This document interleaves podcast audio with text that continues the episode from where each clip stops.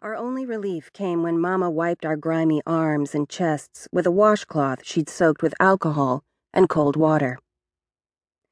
Lying in the afternoon heat, impatient for my birthday to arrive the next day, I prayed that Mama had bought the chemistry set I'd been hinting about all month. Last year I'd asked for a set of Britannica encyclopedias and received a tiny tears doll. I never wanted a doll. And even if I did, who wanted one that peed on you? I hoped Mama's recently improved mood might help my cause. Since throwing Daddy out, Mama hardly yelled at us anymore. She barely noticed we existed. When I reminded her it was supper time, she'd glance away from her movie magazine and say, Take some money from my purse and go to Harry's. We'd walk three blocks to Harry's coffee shop and order tuna sandwiches and malteds, vanilla for Merry, and chocolate for me. Usually I'd finish first, wrapping my legs around the cold chrome pole under the leather stool and twirling impatiently while I waited. Merry sipped at her malted and nibbled itsy bitsy bites from her sandwich. I yelled at her to hurry, imitating Grandma Zelda, Daddy's mother. Move it, Princess Hoo Ha! Who do you think you are, the Queen of England? Maybe she did. Maybe Merry's secret mother was Queen Elizabeth. After Daddy moved out, Mama instituted inexplicable new rules. Don't open the door for your father, and when you visit him at Grandma Zelda's, don't say a word about me. That old bag is just using you for information, and never tell anyone about my friends. Men friends visited Mama all the time. I didn't know exactly how to keep from saying anything about them.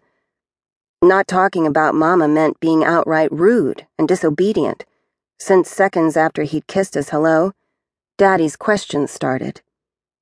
How's your mother? Who comes over to the house? Does she have new clothes? New records? New color hair? Even a kid could see Daddy was starving for Mama news. I felt a little guilty at how relieved I was by Daddy's absence. Before he left, when he wasn't demanding or later outright begging Mama for attention, he'd be staring at her with a big moony face. I sometimes wondered why my mother had married Daddy. Because I was too young to do the math and figure out the time between their wedding and my birth, it had never entered my mind that I was the reason. And Mama didn't invite girly mother daughter conversation. Mama didn't cotton to anything smacking of introspection. That's probably why she was so close to Teeny. Teeny didn't dip into the deeper meanings of life. She'd spend hours and hours judging Mama's fingernail polish, glancing away from her ironing long enough to pick the tone most flattering to Mama's pale skin, as my mother painted one nail after another. I flipped the page of the Scarlet Slipper mystery sweat dripping from my arms. Since I could take only six books per visit from the library, I had to time it right, or I'd be stuck on Sundays rereading the five Reader's Digest condensed books sitting on our red lacquered living room shelf. Green bronze statues of fierce looking Chinese dragons with long, sharp tails bookended the volumes. Symbols of luck, Mama said.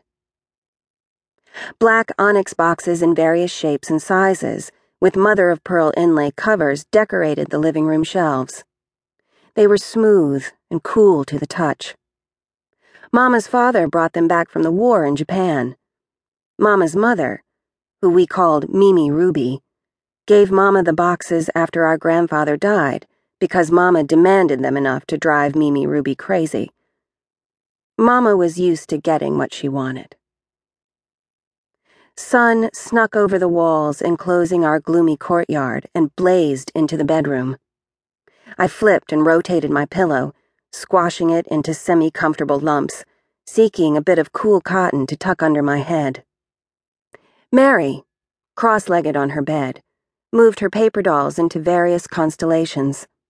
She propped them against the wall, folding down the tabs on first one outfit and then another moving her lips for the silent plays they acted out for her alone. Merry was supposed to be taking a nap, and I was supposed to be making sure she did.